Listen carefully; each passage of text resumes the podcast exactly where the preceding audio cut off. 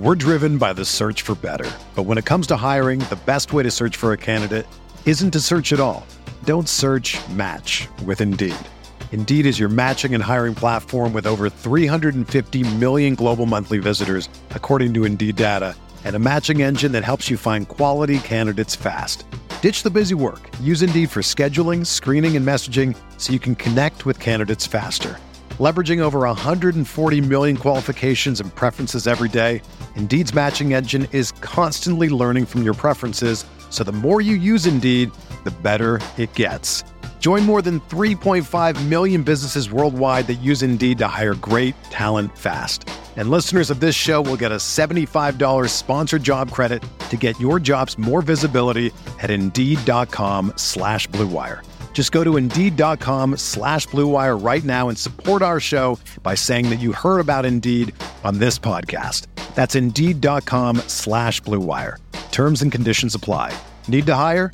You need Indeed. This podcast episode is brought to you by Coors Light. These days, everything is go, go, go. It's nonstop hustle all the time. Work, friends, family expect you to be on twenty-four seven. Well, sometimes you just need to reach for a Coors Light because it's made to chill. Coors Light is cold lagered, cold filtered, and cold packaged. It's as crisp and refreshing as the Colorado Rockies. It is literally made to chill. Coors Light is the one I choose when I need to unwind. So when you want to hit reset, reach for the beer that's made to chill. Get Coors Light in the new look delivered straight to your door with Drizzly or Instacart. Celebrate responsibly. Coors Brewing Company, Golden, Colorado.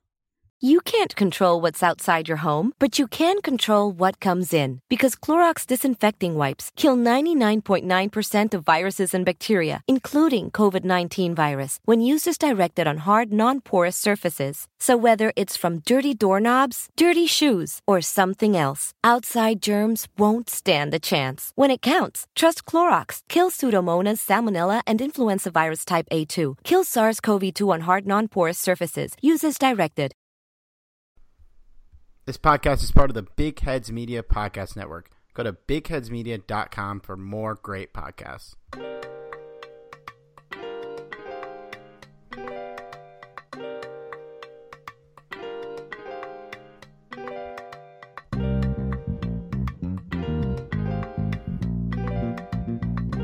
Tell Sean Payton, keep talking that shit. We're going to see him soon. You feel me?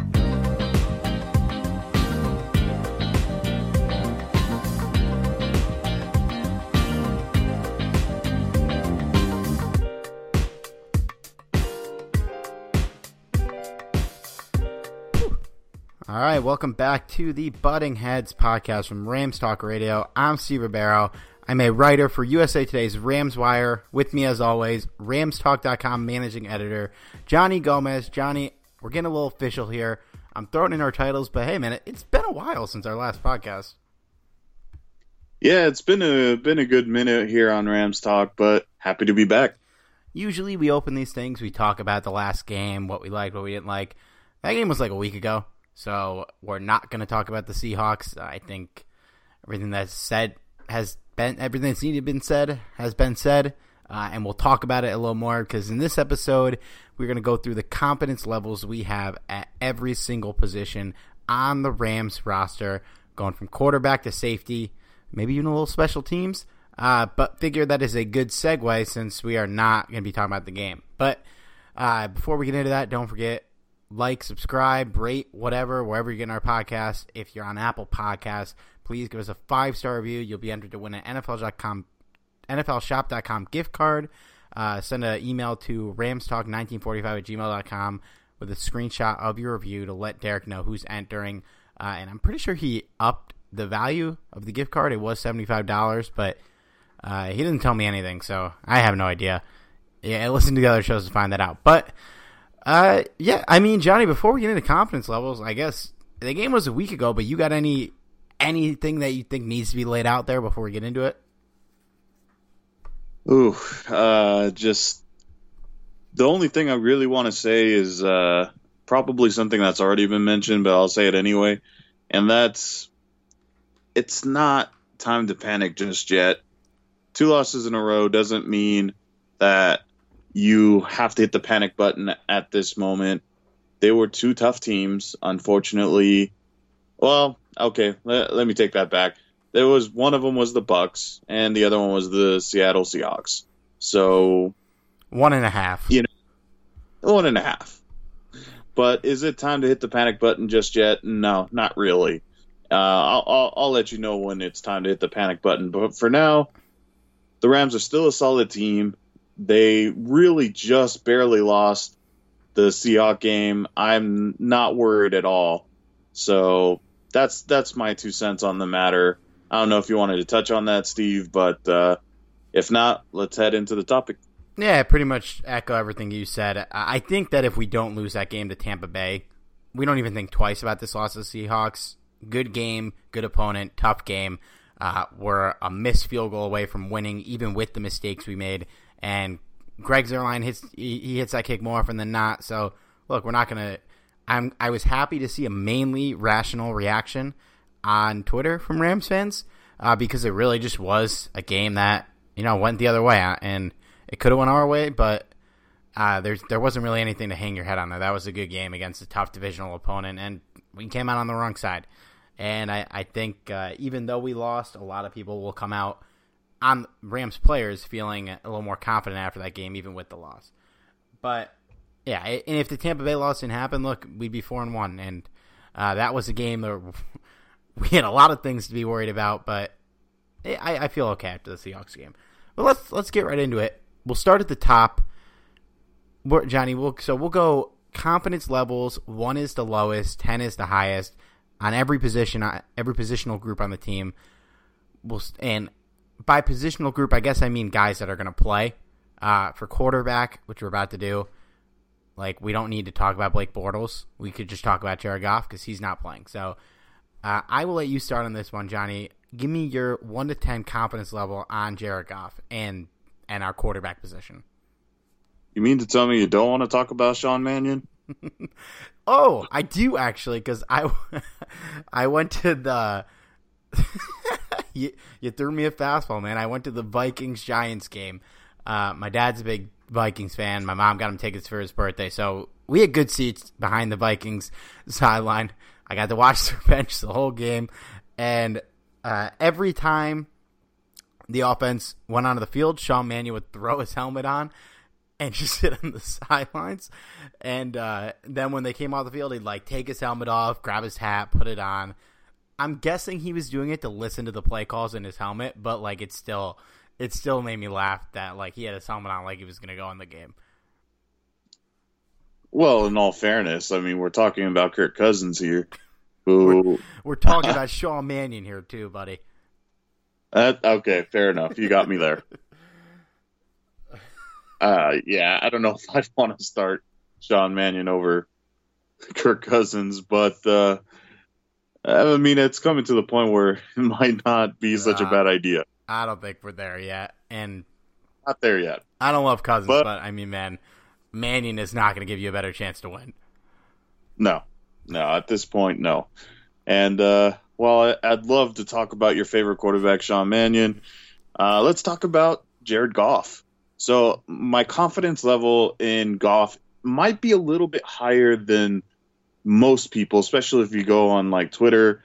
Uh, if you were to ask this question to some people on Twitter, they'd say that it's a one. But let's not get carried away here. I'm not going to sit here and tell you that Jared Goff has been perfect because that would be a straight up lie. But um, I feel like with Jared Goff, he's been getting a lot of flack for a lot of things that aren't in his control. For example, the offensive line has been pretty much atrocious the entire season. There's only been like one or two games that I can really remember where they did a solid job. We'll definitely and, talk about that later. Yeah, that's uh, yeah, that's it. So, um, but to kind of wrap this up a little bit here, because I know we have a lot more positions to talk about. The Jared Goff, I feel like, is is going to get better as the season rolls around. And I think he's going to adjust from, you know, the lack of play from the offensive line. And my confidence level, I would say, is the is around the seven seven mark, I would say. I think that would be a fair thing to say because Has he been perfect? Absolutely not. He's made his fair share of mistakes, and sometimes it's just downright upsetting, which is why people would overreact in this situation. But I think seven is about where I am with him for now. You know, this could change as the season goes along, but I'm still relatively confident in Jared Goff. What are your thoughts uh, there, Steve? So t- today, my number is five and a half. It's a number that I expect to go up. Uh, mainly, like you said, you know, he's he's made some mistakes. I will say after the Tampa Bay game, this probably would have been a little lower, but he cleaned up the turnovers last week, uh, even though a lot of his previous turnovers weren't his fault. And he did have an interception in the last game, but that went right off Gerald Everett's hands. I wouldn't blame that one on him. The other turnover he had in that game was a, a rare Todd Gurley fumble, which almost never happens. But he's missing throws, man, and they're – he missed a lot of just money touchdowns. Um, God, we've been playing it so long. Was it last week or was it the week before where he – I think it was the Tampa Bay game where he missed like two or three deep balls that should have been touchdowns. Last week, uh, maybe only missed one, maybe two. But uh, he still is missing some throws. Uh, Cooper Kupp had that drop late in the game, but I didn't even think that was a great throw. It, it's just – I don't remember him missing – throws like this last season, and part of that, you're right, is the offensive line, uh, and part of his, you know, completion percentage is going to be the drops, the uncharacteristic drops that receivers have had, uh, but you can't miss these throws, man, and if I'm, I'm basing my confidence level off of if we're in a playoff game, how good I feel about that position right now. If he's going to keep missing throws like this, I'm, I can't go higher than a six, because big plays are a big reason why teams win games. I mean, you look at the Seattle game. Uh, that D K Metcalf touchdown was definitely a big play that changed the game. I mean, even, you know, it wasn't wasn't on the Rams, but that Tyler Lockett touchdown, which was maybe the, the most insane pass and catch I've seen in years uh, from quarterback to wide receiver. You know, those big plays are plays that break the game open, and the Seahawks hit more of them in the last game. That was part of the reason why they won. We can't be missing on those, and it's it'll stall drives. It'll stop opportunities if the quarterback can't make the easy throws. And Goff makes the hard ones more often than not, so if he can just hit the easy ones more often, then this number is going to go way up, because I think he did look a lot better last week than he had in the previous weeks, and I think he's only going to get better as the season goes on. But, yeah, today, it's a five and a half. Fair enough, fair enough. Let's get to running backs, then. Uh, so, Todd Gurley, Malcolm Brown are the guys that are playing. I mean, Darrell Henderson, as of today, is not really going to factor into this. This might feel a little high today, but I'm still going seven and a half here, just because I think you've seen enough from the running backs to realize that it's not totally their fault. I think they're getting a little more hurt by the offensive line and just the overall offensive scheme and play calling than Goff is. But you've seen glimpses of Gurley, and you've seen glimpses of Brown looking like damn good running backs this year. Uh, Gurley, he's finally started to get touchdown or red zone carries, and he's converting on them, and he's looking damn good converting on a lot of these. He's his numbers are a lot lower than they've been in the past, but I think part of that is on the usage and the offensive line just being worse. I still, you know, if we're hitting the playoffs and we're giving Todd Gurley the ball, I still feel good about it. I don't feel like he's going to, you know, be a reason why we lose down the stretch in games, because, you know, when when the holes have been there, he, he's hit him. And I don't. I think he looks a little less sharp than he did last year. Uh, he's not cutting back and making cuts like he was, but you know, he still looks like one of the better running backs in the league when he has a chance to look like it. And I still am confident in this group, but, I mean, last year this probably would have been a, a nine and a half, ten. Uh, so seven and a half hurts a little bit, but even that, I feel like a lot of fans would be lower. Yeah, I think that's a fair assessment, and I, I'm totally with you. If we were talking about this last year, I, I'm giving this a ten. Like, there's not even a question about it. At this point last year, Todd Gurley is one of the better running backs in the league still. And I still think that Gurley is is an amazing running back. But, you know, Sean McVay can try and downplay this all he wants, saying that there is no you know, snap count or snap limit on Todd Gurley. But I'm going to call bull on that because, you know, he didn't have a problem using Todd Gurley in the past few seasons. He didn't have a problem at all. And, and last of- week, though, last week he played almost the entire game. You got to count factor that in. Yeah, that's true. That's true. And I think it was more of a testament to the loss in Tampa Bay because they didn't really use him at all, you know, or at least yeah. not much anyway. No. So this is why, like, I I feel like even though it might not be as dramatic as people thought it was going to be, I still think that it's fair to say that Todd Gurley isn't being used as much as we would have hoped he'd be used for. And again, I think this has a lot to do more with longevity of the season as well as his career more than it does to him actually being injured or due to arthritic problem. But either way, I still say when he's on the field, when he's uh, playing and he's, you know, contributing along with Malcolm Brown, these guys are solid players. It's just a matter of whether Sean McVay will use them or not. So for that reason, I'll give it a, uh, an eight. I think that's a fair assessment.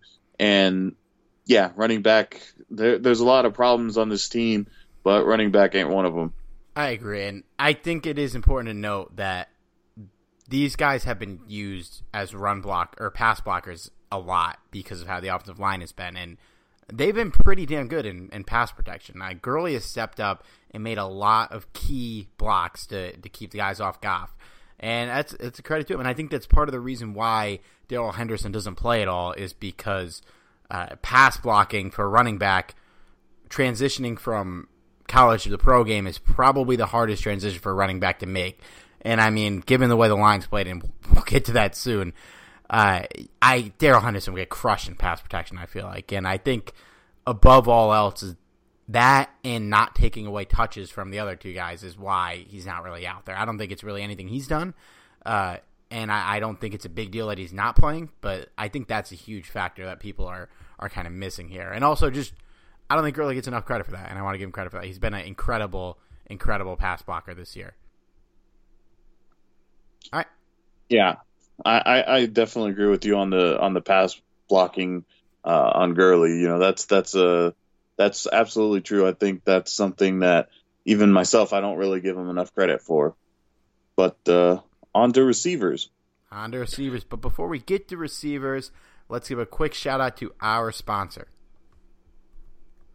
You can't control what's outside your home, but you can control what comes in. Because Clorox disinfecting wipes kill ninety-nine point nine percent of viruses and bacteria, including covid nineteen virus, when used as directed on hard, non-porous surfaces. So whether it's from dirty doorknobs, dirty shoes, or something else, outside germs won't stand a chance. When it counts, trust Clorox. Kill Pseudomonas, Salmonella, and Influenza virus type A two. Kill SARS-C o V two on hard, non-porous surfaces. Use as directed. Receivers. All right, Johnny, uh, I have a – this is my only ten. This is my only ten on the team right now. Uh, whether Brandon Cooks is healthy or not, uh, truth be told, I don't think it really matters. We have three really, really good wide receivers in Brandon Cooks, Robert Woods, and Cooper Kupp. Uh, Cooper Kupp, I, he's, I, he might be leading the N F L in receiving yards right now. I'm going to look that up. Uh, but and behind them, we got Josh Reynolds, who is a, a – good receiver in his own right, a guy that we've both one eightied around. Didn't love him at first, uh, but he's good in our book now. And I, I, yeah, this is a ten for me. I have absolutely no concerns in this position. When push comes to shove, you can get these guys the ball, and they're going to make plays as long as Goff's getting them the, the ball in the right spot. Yeah, it's it's a no-brainer. You, you have easily one of the deepest receiving cores in the league, and you know, the resurgence of Cooper Kupp is just, it, it's amazing. Like, I I I think if he can stay healthy for the rest of the season, this is easily a comeback player of the year candidate. I, I don't know what are the parameters for that exactly because he's still a young guy. But um, considering he just bounced back from a major injury, I think he deserves it. But, um, yeah, for, for Josh Reynolds, too, to be your fourth guy, that's that's incredible. This guy could easily be a number two on a lot of teams. So I'm with you, man. If if uh, if Cooks has to sit out for an injury, I'd I'd be uh, I'd be okay with that. Hopefully he doesn't have to, because I have a tough tough matchup on Saturday, but we'll see. Either way, yeah, ten, no doubt about it. Confident, absolutely confident at that position. Cooper Kupp second in receptions, fourth in yards, first in targets by eight, uh, which is a little concerning considering who he's got around him. I, I think people do tend at times to overrate these guys individually. Uh, like people always people are trying to throw Robert Woods in the like the top ten receivers, and uh, Cooper Kupp is now people are mentioning him in like top six, seven. I don't. I think they're a little bit overrated by themselves, but as a unit, I mean, this might. I don't think it's crazy to say this is the strongest top to bottom receiving core in the N F L. Uh, even if the guy at the top isn't Julio Jones or DeAndre Hopkins or anybody like that. Uh, the other receivers, though, tight end. Uh, I'll let you start here, Johnny. What do you What do you got for Gerald Everett and Tyler Higbee? Uh, so this one's a little bit tougher to answer, because if we're going to go based off the season and what they've done, really in terms of receiving uh, productivity, I feel like they've underperformed. I know I know this past game, uh, you know, Gerald Everett stepped up in, um, in some aspects. But, you know, Tyler Higbee will get in a pass here and there. But I, I got to say, I'm a little bit disappointed, particularly with Everett's production on the receiving aspect, just because I was expecting so much more. And I, I don't know what the reason is. I know a lot of it has to do with using tight ends as blockers, and that's why Higbee is the primary starter here. But still, you would think that, you know, especially going by the end of last season when – Sean McVay was kind of using Gerald Everett a little bit more, that, you know, Everett this season would, you know, be a little bit more in the spotlight, and he's really not.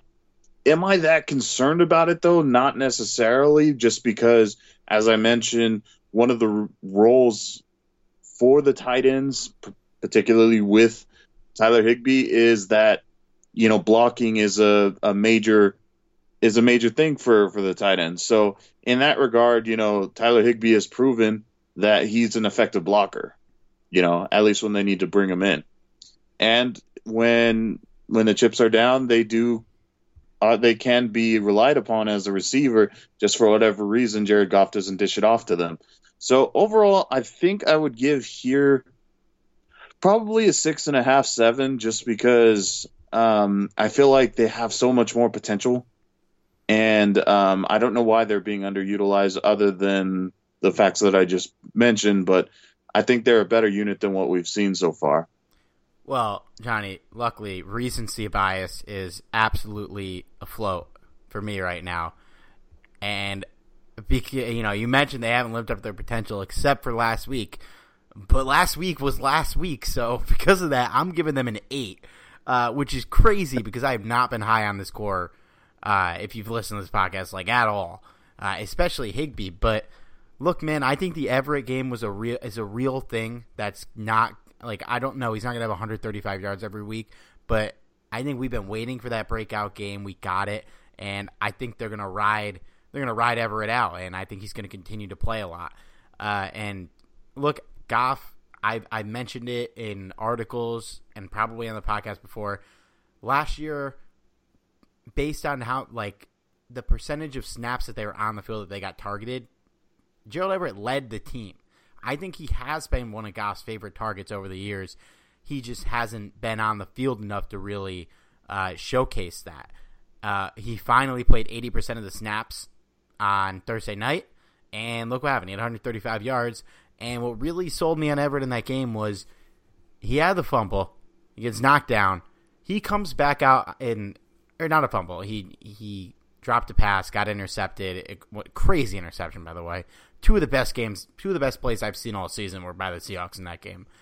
But Everett comes back on the next drive, makes a he, few huge plays, and does not lose one ounce of confidence. And Now, that made me feel like this breakout game is going to be a legit thing and that he's going to be a big factor in this offense moving forward. And Higbee, uh, he's he's done everything we've asked. Uh, I I think I've no, noticed, noticed him a little more this year than last year. And if you look at Pro Football Focus, I know it's not a perfect stat, but both of these guys are top ten tight ends right now according to the website's grades. Tyler Higbee is number three. He's number two in receiving grade. Uh, obviously, he's he's not catching as many or on as many passing downs as the guys around him, like Mark Andrews, George Kittle, uh, even Darren Waller, Travis Kelce, oh, Jesus Christ, Austin Hooper, uh, who's leading the N F L in passing snaps for tight ends. Uh, but he's playing great. He's doing everything we're asking. And Everett, after that game, man, I feel great. He finally had his moment. Uh, I think that they played these guys together a decent amount in the last game. Both played over fifty percent of the snaps. I think we'll see that, especially if Cooks doesn't play this week. Uh, but I feel good about this group, man, and that's not something I've really said ever. It, it, I mean, look at our look at our tight ends over the past few years. I don't remember the last time I felt good about the Rams tight ends. I don't know if I've ever felt good about the Rams tight ends since I've been alive. Ernie Conwell? I mean, was Ernie Conwell that good? No disrespect to Ernie, but, like, I mean, come on. If that's our, that's what we're pointing to is Ernie Conwell, no disrespect whatsoever. He was pretty good, but, like, that's who we point to as our as our good tight end. Well, when you think about some of the best tight ends in our history, Conwell is certainly is in the top five. He might be the top one, like, which is insane. Yeah, that's uh, that's interesting when you really think about that. Wow. All right. Well, I got I got some words for this next group. Offensive line. It? Uh, I I'm gonna start here, Johnny. You'll probably I hopefully you'll be a little more positive than me. Uh, I'm giving this group a two out of ten. Uh, Andrew Whitworth, who has been much worse than last year, is really the only guy I have any faith in today on this offensive line. Uh, Austin Blythe, he came back. He filled in for Jamil Demby. He didn't look very good. Uh, he's made mistakes. Rob Havenstein, like, forgot that you can't go, you can't jump before the ball gets snapped for some reason. Uh, he's getting penalized nonstop. He has been uh, pretty freaking terrible this year. Uh, he he's cost Jared Goff a couple huge fumbles uh, that you do not feel good about whatsoever. Uh, looking at, like, his I, his Pro Football Focus grade fifty-two point eight. Last year he was an eighty-four, so he's regressed crazy. Joe Noteboom, man, he's he hasn't been like the worst guard, I guess. But his grade is a thirty-seven point four. Uh, he is in the bottom five of guards. Important to note that the lowest eligible guard rate graded on Pro Football Focus right now is Jamil Demby. And Joseph Noteboom, sixty-eight overall. Austin Blythe is just ahead of him at sixty-six. Uh, Noteboom, he he was being asked in the in the game uh, after Todd Gurley got a really nice pitch play or a really nice gain. Next play, they pitch it to him. He gets slobbered in the backfield for a loss of five yards. They show Noteboom trying to pull, and uh, they're they're saying that it's a really tough block, and you shouldn't be asking a guy like Joseph Noteboom to do that. Yeah, well, you know what? We could have asked Roger Saffold to do that last year. Uh, so that doesn't make you feel good. And then, Johnny, we, we have not we have not talked enough as Rams fans about what Brian Allen did in that football game last week. There was twenty seconds left. We were in field goal range, barely. And he doesn't snap the ball. And we get a delayed game. He doesn't even, like, snap it a second or two late when Goff is screaming at him. He straight up never snapped the ball on that play. And we lost five yards. And you know what? If... If they didn't get it to Gerald Everett on the next play for like ten yards and then Greg Zuerlein missed the field goal, or if Jared Goff got sacked, I mean, Jesus Christ, man. I've never seen that happen in the N F L. I don't think I ever will. And for a guy that's already been bad, uh, I, that was the most unbelievable thing I've seen. And I cannot believe people are just, like, brushing it off. Uh, I know everybody makes mistakes, but holy shit, that was terrible. I've never I I had never even seen that in Pop Warner and that or in high school in that situation. Uh, in the N F L, that actually happened. And I don't think he I think he's been really bad. Uh, I don't see it, what anyone else sees in Brian Allen so far. I hope I get proved wrong later in the year. I do not see him being a starting center in the N F L. Uh, Noteboom is playing out of position. I'll give him a little bit more benefit of the doubt, but he hasn't been good. The right side of the offensive line just, like, stopped trying, or uh, the Monstars came with a football over the offseason and took their powers because they both suck. Uh, and Whitworth, understandably, is aging, but because the other guys aren't, are being bad, uh, him aging a little is noticed more. I do not have any confidence that this unit is going to get better, and maybe they will, because maybe they really just need time to gel. But there's a chance that two out of the five guys in this line aren't good at all, and that affects the other three guys from doing their jobs properly. Is this the time where you take a breath? Woo. Breathe in. Breathe out. And I've written two articles for RamsWire on how bad the offensive line is. If you guys want to go read them, uh, you can find the link to my articles on my Twitter profile. There's the plug. Okay. So, after that uh, long-winded explanation of how terrible our offensive line is, uh, I don't really have too much more to add to it other than that I have a little glimmer of hope more than uh, Steve. Keep in mind, I'm not saying that I am ultra confident in this group. Uh, yeah, that uh, it's just a slight glimmer more than what Steve said. He ranked two out of ten in confidence level. For me, it's a slightly above four out of ten. Reason being is because here's where I kind of feel like the offensive line is going to improve a little bit. First off, with Austin Blythe in particular, yes, recently Austin Blythe has been, well, terrible. And I think part of the reason is because they rushed him back. I don't believe he's one hundred percent quite yet. And I think, and the reason why I kind of think that way is just because I feel like at the start of the season, Austin Blythe did a solid job. And then once he got injured, he just kind of fell even backwards, more back. Now, keep in mind, I don't think Austin Blythe is a, is a, a really top ten guard or anything like that. No, that's complete bull. But I do think he's a solid contributor when he's one hundred percent healthy. So I think as the season goes along and he, you know, gets back to full one hundred percent, hopefully we see it this week. Uh, I, I think that Austin Blythe should be better.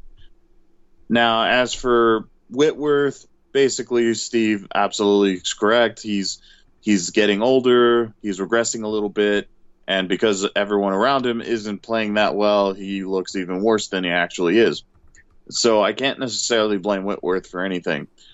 As for Brian Allen and Joe Noteboom, they haven't had the best of beginnings, but I kind of figured this would happen because while they might have all the potential in the world and they might do well in practice, in exhibition games, It nothing beats the real game.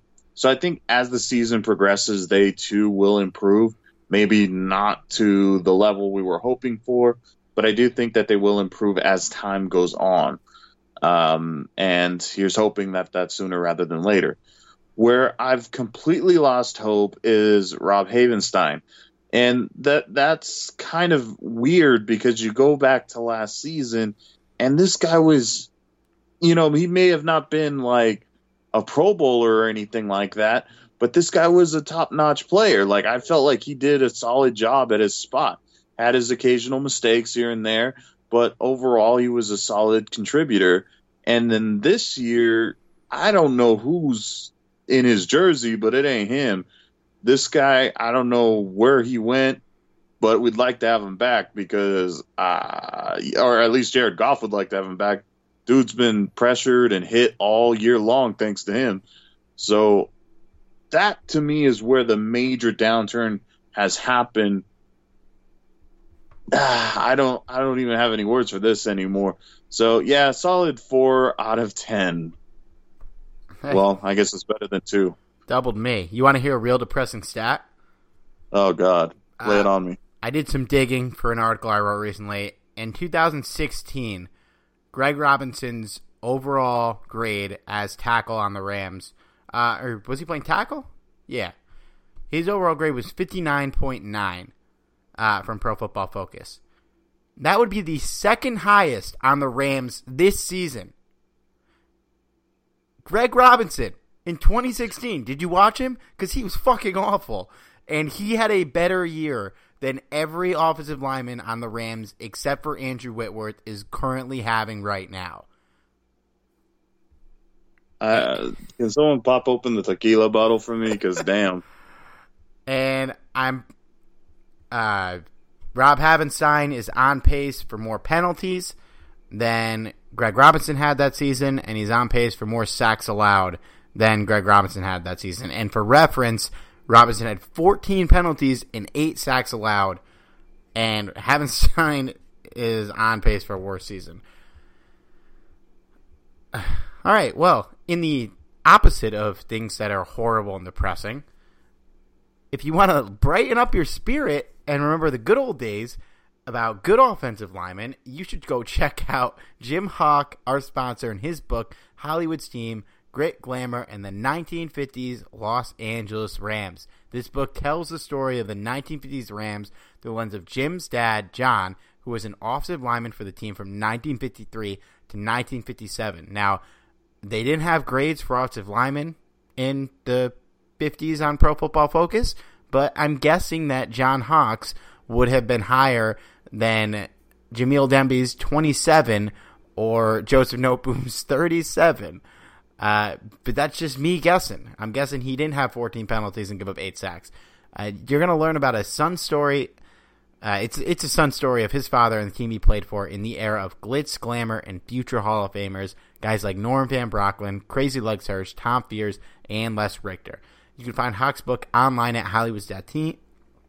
Jesus, that, that offensive line segment's going to be thrown off. Hollywood's team dot com. You can find this book in hardback, electronic form, and paperback at Amazon and Barnes and Noble. You can find the book on Twitter at Hollywood's Team if you want to reach out to Jim there. If you read the book, uh, thank you. And if you have any questions, go ahead and ask him.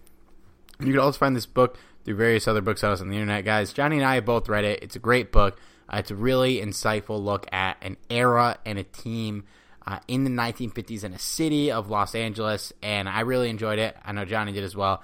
Uh, and not only is it a good read for Rams fans, it's just a great story about a person's father and the legacy he left behind. Again, guys, Hollywood Team, Grit, Glamour, and the nineteen fifties Los Angeles Rams by Jim Hawk.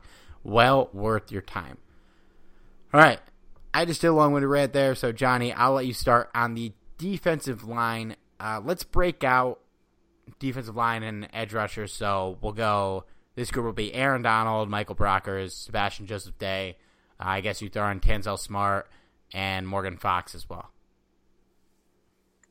So far, I've really enjoyed what I've seen from the defensive line this year. I think there's been a lot of people, you know, saying, well, they're not racking up the sacks.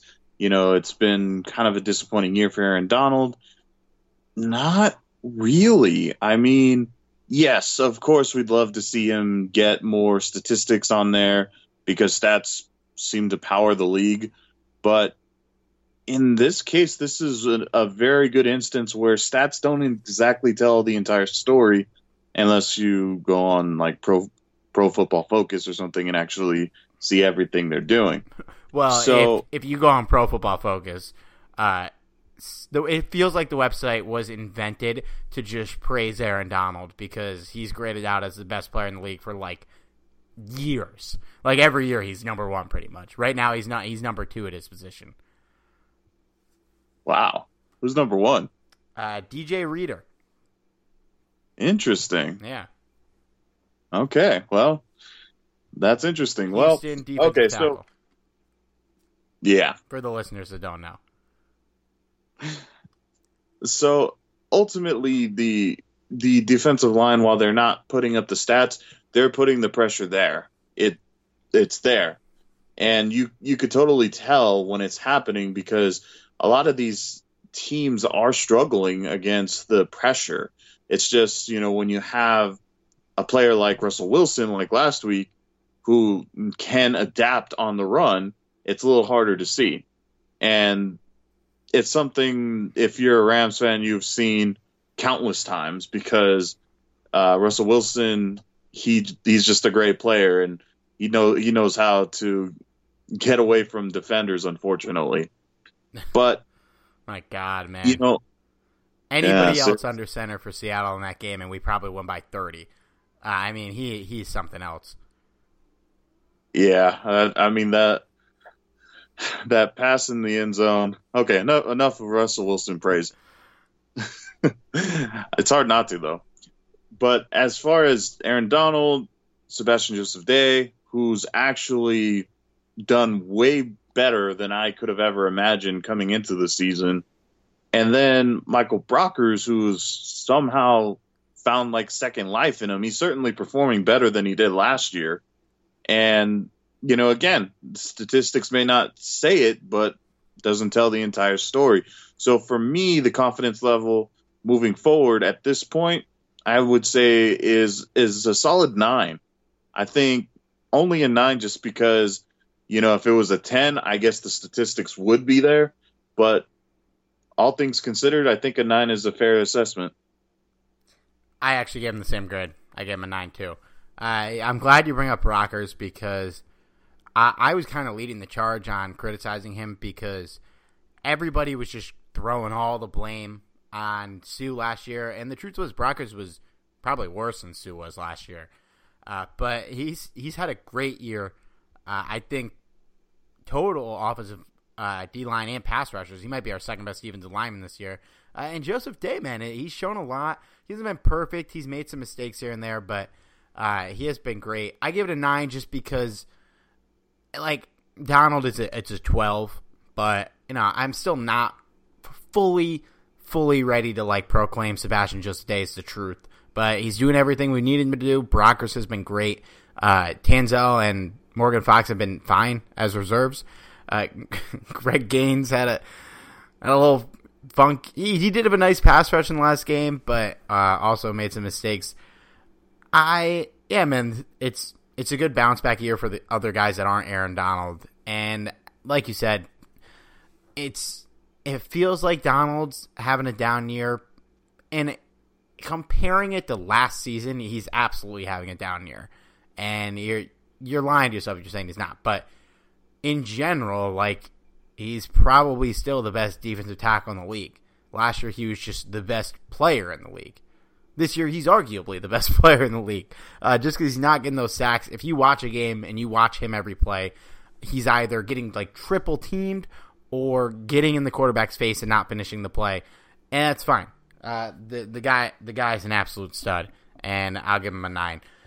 Uh, second overall in Pro Football Focus. I mean... He's basically their number one overall player and M V P every year. Uh, they love him.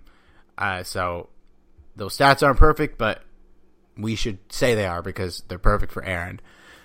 Outside linebacker, I go seven and a half here. It might be a little little higher if Clay Fow- or Clay Fowler, Clay Matthews didn't get injured, but overall, this group has done a great job pressuring the quarterback along with the defensive line. They should have more sacks. Uh, which is a little disappointing as a whole, uh, both units. Clay Matthews has been cleaning up sacks. I'd say about half of the sacks he's gotten were really him getting to the quarterback. The other ones were just him cleaning cleaning up the scraps from other guys.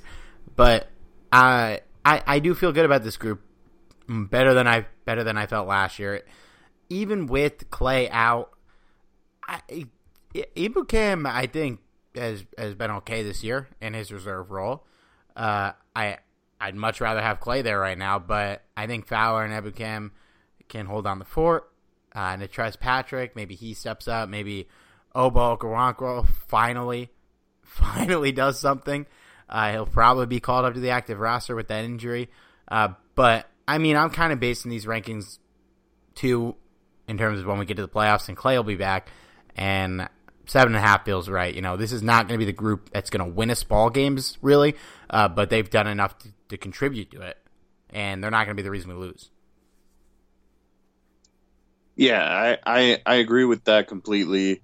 I think uh, this off outside linebacker position has been a little bit better than what I was expecting coming into this season. And um, my confidence level at this point is a little bit lower than what I would normally rank it just because, you know, Clay's going to be out for a bit. You know, and, and that kind of shocks me to say because coming into the season, I, I kind of thought Clay Matthews would get the start, of course. But I, I was thinking Clay Matthews would have just like such a limited role, but he's actually been a key contributor throughout the season, you know, and that's that's amazing. And you're right, they should have a lot more sacks than what we've seen. But um, I've been impressed with Dante Fowler. You know, uh, Fowler has been all over the field, you know, benefiting truly from the off uh, for the defensive line. So. Um, You know, happy to see Fowler, and hopefully we'll be able to retain him somehow. Uh, it's looking less and less likely every time he improves. And Ibukam, who who's done an okay job, I would say. Yeah, um, I I think uh, I think he'll do a solid job in replacing Clay, but you know you can't really replace Clay Matthews. But um, I'm really hoping to see something out of Patrick, just because Natrez Patrick, I felt like, was a really solid contributor in, in uh, the preseason. So I'm hoping to see something from this rookie. Um, the, I'm sure he won't get that many opportunities, but I'm hoping to see a little bit more. Maybe this might be a jump start into his future. You know, maybe he improves over time, along with uh, Okoronkwo. God, I can't. I don't even think I could say that. It's, it's a tough name. But yeah, I, I would give this a solid six. Uh, I think six is a fair rating, just because I think if Clay is with us, I would give this um, this unit a seven, just because um, I think they're solid, but they're not quite to the level we need them to be. But certainly solid enough to keep us in games. Yeah, damn, six is a little harsh, but I, I think it's fair, especially with Clay out. Inside linebacker, so this one's tough to grade because, like, I don't know, I gave it a six for inside just because, like, like, I don't know how to grade him, and we basically only play Corey Littleton, and then the other guy plays a little bit. I love Corey Littleton. He's doing exactly what we need to need him to do. Uh, is he one of the better inside linebackers in the N F L? I'm not sure, but he's ranked eighth. I'm P F F right now uh, at the position, which which makes you feel good. And he gets the job done. Uh, I don't really feel confident in any other guys. Uh, Bryce Hager's injured. He he was doing grading out really well on Pro Football Focus early on in the year, but he's taking a dip. And then, I mean, Troy Reeder was all right in the last game. You know, he he, he was fine, but and I don't know. I, I'm not, like, confident at – in a team going to the playoffs that's starting Troy Reeder outside or inside linebacker, but also these guys barely play. Like uh, when Taylor Rapp was healthy, he was dominating the snap counts, and he is pretty much exclusively playing third safety slash you know kind of rover hybrid linebacker. So like I just settle on a six. You know I'm, I'm no I'm not confident in Troy Reeder or Traven Howard, uh, and not really that confident in Bryce Hager either. But I don't. I don't think we're really going to be relying on them that much. Yeah, I, I'm kind of with you just because I don't really consider when Taylor Rapp's, you know, in the lineup, I don't really consider Taylor Rapp a linebacker. I know he plays like a sort of pseudo uh, linebacker position, but let's be real, he's more of a safety, and that's really his natural position anyway. So, um, Bryce Hager, as you mentioned, is injured, but even when he's there, am I that confident in Bryce Hager? Not really. Uh, in fact, I'd rather him not be there just as like a a fill-in, you know, whenever needed. And the same thing with the rest of them. Troy Reeder, I felt, actually did above my expectations last week, which says a lot. Um, that had to be pretty yeah. low. Uh, yeah, not very high at all. So, Corey Littleton, though, I have to give the dude props because this guy, you know, as streaky as he is, because there are times where this guy seems like the one of the best inside linebackers in the game, and then he disappears. Like, is Corey Littleton out there? Is he playing? Is he hurt? You know, that's the kind of reaction I have sometimes because he just disappears sometimes. So um, while I do think Corey Littleton doesn't get as much praise as I think he should, I also don't think he's, you know, a top, you know, inside linebacker. I, I certainly don't know if I'd give him as much praise as Pro Football Focus does, but then again, you know, who am I to argue with somebody that's, you know, placing Corey Littleton in a higher regard? So, right. So for me, I, I would give it a five out of ten. I think that's pretty fair, all things considered, because really it's just one inside linebacker. Yeah, it's a weird position to grade. Uh, we'll get to our secondary here, but before we do, let's give a shout out to our friends from the Big Heads Podcast Network, Voice from the Underground. Hey guys, this is Venice, and I've got a message from a friend of mine about my favorite podcast. It's your boy, Flavor Flav in full effect. Check this out, everybody. I want y'all to go check out T J. What's good, everybody? T J Johnson here for Voice from the Underground. I am the most handsome. Big ass. And I'm smoking my cigar, of course. You know what I'm saying? The judge. You pick me up in an Uber and a P T Cruiser, I'm calling Lyft. Cause they be fighting the power, talking about social issues, politics, you know what I'm saying? And we're not even that good. Right, we're terrible. Terrible. Tangents all over the place. And not only that, but they be keeping it fun with the sports, music, comics, and movies too. Am I allowed to I talk? Think, I think, no, not right now. Shut up, just... colonizer! You know what I'm saying? He on Twitter at V F U Podcast. So you can find them. You can find them. So check one, two. This is Flavor Flav. Yeah, boy. Okay. What Flav was trying to say is check out Voice from the Underground on your favorite podcast network. Voice from the Underground. All right, Johnny, you didn't just hear that ad, but Flavor Flav just plugged a Big Heads Podcast Network pod, and I'm a little confused, uh, but might have to go check it out because if if Flav likes it, maybe I do too. Interesting. Okay, I, I might have to listen to that too. Hey, yeah, I might have to go check that out. Uh, and shout out to Big Heads Podcast Network, of course. Cornerback, I, cornerback is weird to me, man. I. Sometimes they pass the eye test in flying colors, and sometimes you're like, the hell is going on? I I went seven out of ten. Uh, their Pro Football Focus grades confuse me even more. Marcus Peters is ranked ninth, and then Aqib Talib is ranked eighty-fifth. Um, so I'm very confused, but uh, Talib, he's looked a step slower. Uh, he got beat on a wheel route by Rashad Penny, like badly, in that Seahawks game, which was very alarming. Uh, he should not be getting beat on passing routes by a backup running back who is not really like a receiving running back. I but I but like I'm at least still confident in this group. I don't know. Seven feels right. I, like I feel good. I don't feel great. Uh, Peters, yeah, he's fucked up a little bit, but I love the man, and I generally do think that he's he's done well in his role when Talib is out there, uh, and. I don't think we need to trade Peters and nine first-round picks for Jalen Ramsey. If we could get, go get him, sure, you go get him, but uh, don't mortgage the farm. Uh, I, I think this group is going to be okay. Yeah, I, I'm a little confused as to why. I, I think I think the two recent losses has been the key contributing factors as to why people have lost faith in the secondary, particularly at cornerback, and for good reason. I mean, especially when you go back to the the Tampa Bay game, they just wow, they they got beat by so many players that game.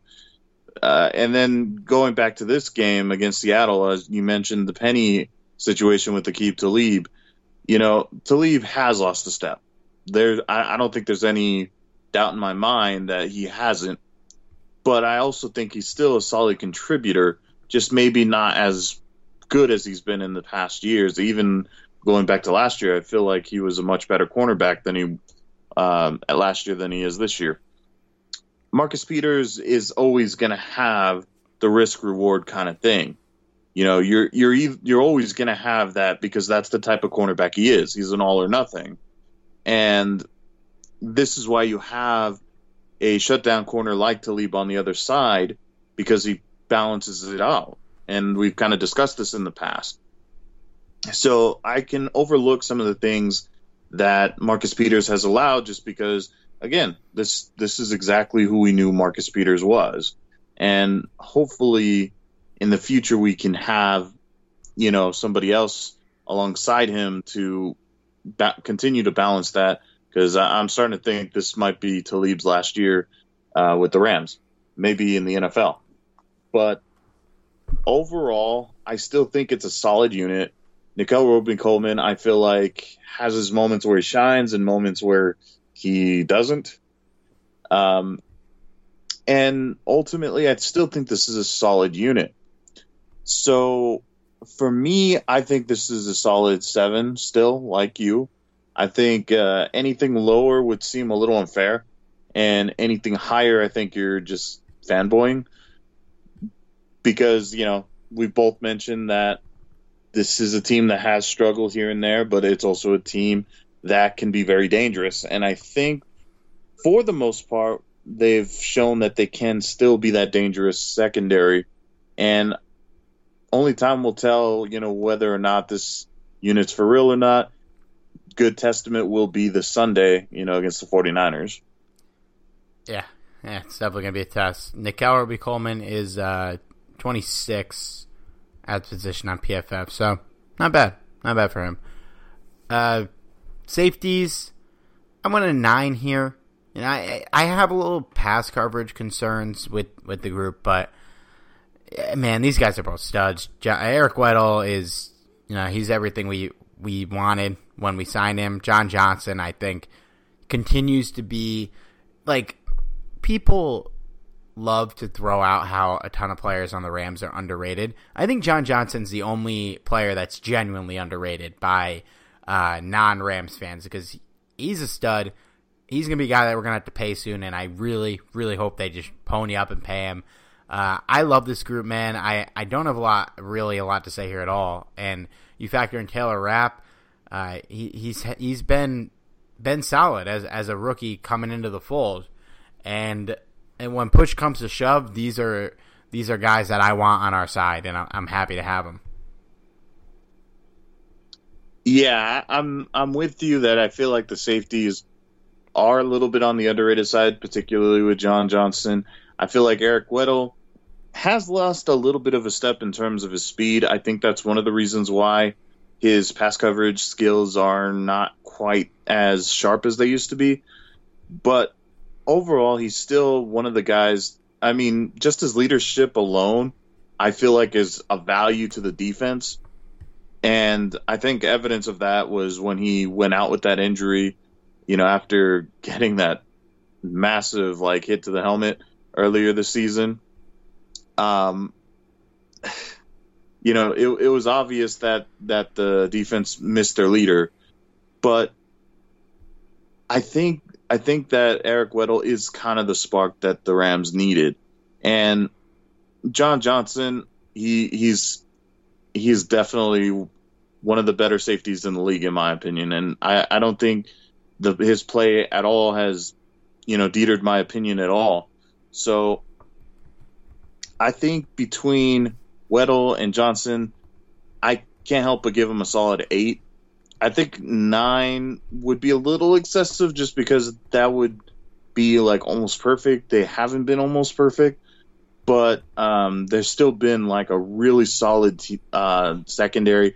and probably been one of the more competent groups on the secondary, if not the most. So, yeah, I, I have to I have to give it up for the safeties. I think eight's a really fair grade for them. Yeah, I think so too. Um, special teams, I, I will do them all as a whole, I guess. I'll give them a nine, just because like they'd be a ten if JoJo Natson wasn't factored in. So I'll have it down to a nine. Uh, JoJo scares me a little, but I, I'm still confident overall. Yeah, as far as the special teams go, uh, yeah, nine I, I would say is fair. I might have an unpopular opinion here, though. And one of the reasons why I I think at n- I don't have it at nine point five is because Johnny Hecker has not been, you know, the the perfect punter that we've seen. Ooh. I don't know what it is. I know, I know. Hold on, hear me out before the torches come out.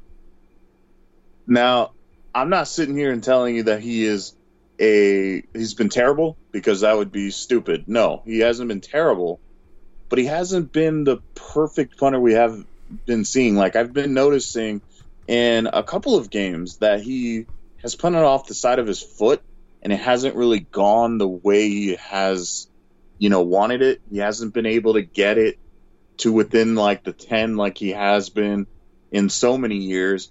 I'm not really sure what the problem is, or if it's just been an un- unlucky few games. But I don't know. Like, it's it's really weird seeing, like, the type of production that Hecker's had. And, and again, not saying that he's been terrible, because, again, he's still a fine punter, just not Johnny Hecker good. So I, I'm not saying that I'm going to drop my confidence level that much, just maybe half a, um, half a, I guess, percentage point, because I would say nine point five, because I think uh, Zuerlein, you know, even with that missed field goal, he, I'm still confident in the guy. You know, JoJo Natson is JoJo Natson. He's basically a filler at this point. And hopefully he... I mean, he hasn't done bad either, really. Just, I I always kind of shudder every time he, you know, takes the ball out. I can't I can't help it. I just kind of... You got to clench a little bit every time you see him. Yeah, I don't really even know what it is, but, like, you get a little scared. Uh, I mean...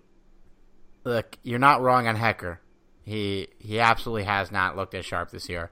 I will give him the benefit of the doubt, as I give Greg Zuerlein, even though he missed that field goal, uh, because they've proven that they, they've earned the benefit of the doubt. But you got to be a little concerned there. A little. A li- very, very little. Um, we've been going for a while, so I don't want to spend too much time here at the end. But, Johnny... We're playing the undefeated, first place in the division, San Francisco forty-niners. Uh, hit me with your quick hit on the forty-niners and a prediction for this game.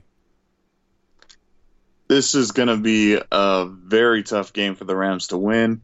Luckily, it's at home, and I'm going to try my damnedest to get tickets for that. I don't know if I'm going to be able to go, but here's hoping. But anyway... The forty-niners, I think defense alone is what kind of scares me. I think um, I- I'm referring to their defense anyway.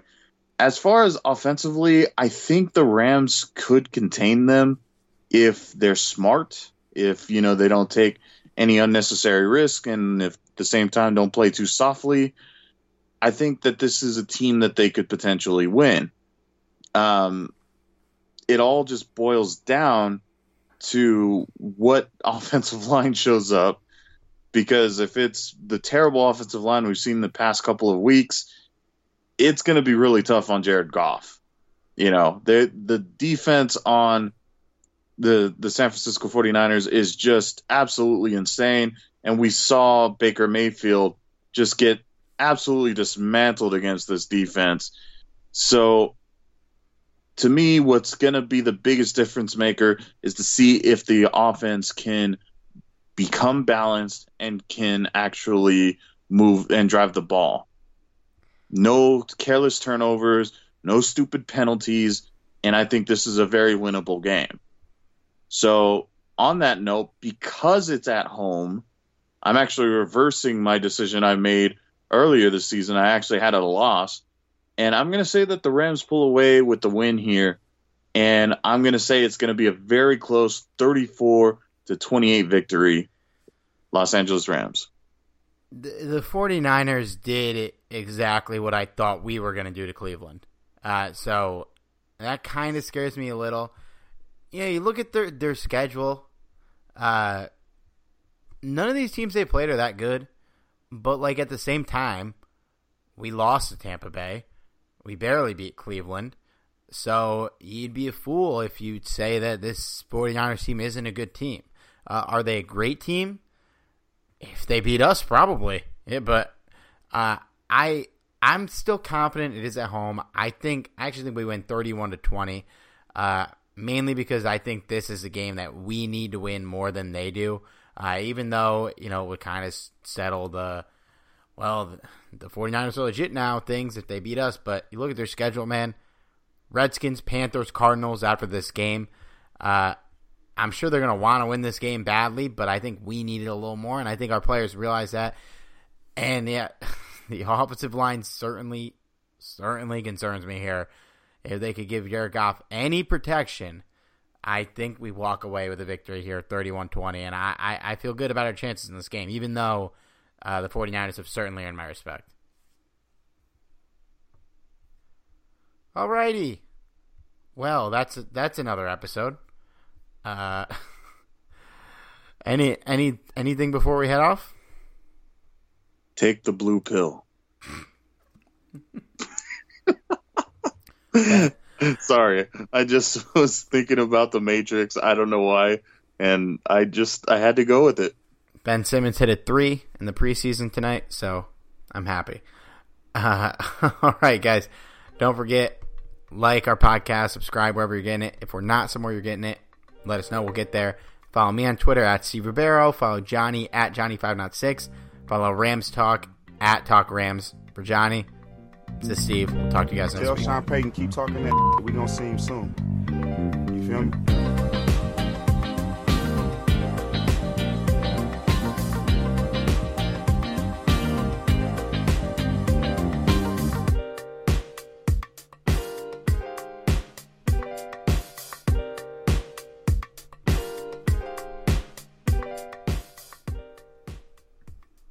Control what's outside your home, but you can control what comes in. Because Clorox disinfecting wipes kill ninety-nine point nine percent of viruses and bacteria, including covid nineteen virus, when used as directed on hard, non-porous surfaces. So whether it's from dirty doorknobs, dirty shoes, or something else, outside germs won't stand a chance. When it counts, trust Clorox. Kill Pseudomonas, Salmonella, and Influenza virus type A two. Kill SARS-C o V two on hard, non-porous surfaces. Use as directed. You can't control what's outside your home, but you can control what comes in. Because Clorox disinfecting wipes kill ninety-nine point nine percent of viruses and bacteria, including covid nineteen virus, when used as directed on hard, non-porous surfaces. So whether it's from dirty doorknobs, dirty shoes, or something else, outside germs won't stand a chance. When it counts, trust Clorox. Kill Pseudomonas, Salmonella, and Influenza virus type A two. Kill SARS-C o V two on hard, non-porous surfaces. Use as directed. Everyone is talking about magnesium. It's all you hear about. But why? What do we know about magnesium? Well, magnesium is the number one mineral that seventy-five percent of Americans are deficient in. If you are a woman over thirty-five, magnesium will help you rediscover balance, energy, and vitality. Magnesium supports more than three hundred enzymatic reactions in your body, including those involved in hormonal balance. From functional medicine doctors to mental well-being and female hormone experts, we all know that magnesium is the one mineral to improve all aspects of well-being and health. But which one? Magnesium Breakthrough from Bioptimizers, the trusted choice recommended by leading experts with seven best-absorbed forms of magnesium to ensure your body receives the support it needs for overall well-being. Go to bioptimizers.com slash balance today and use code balance ten for ten percent off. Support your journey to wellness at B-I-O-P-T-I-M-I-Z-E-R-S dot com forward slash balance. Magnesium Breakthrough from Bioptimizers, your foundation to optimal health and vitality.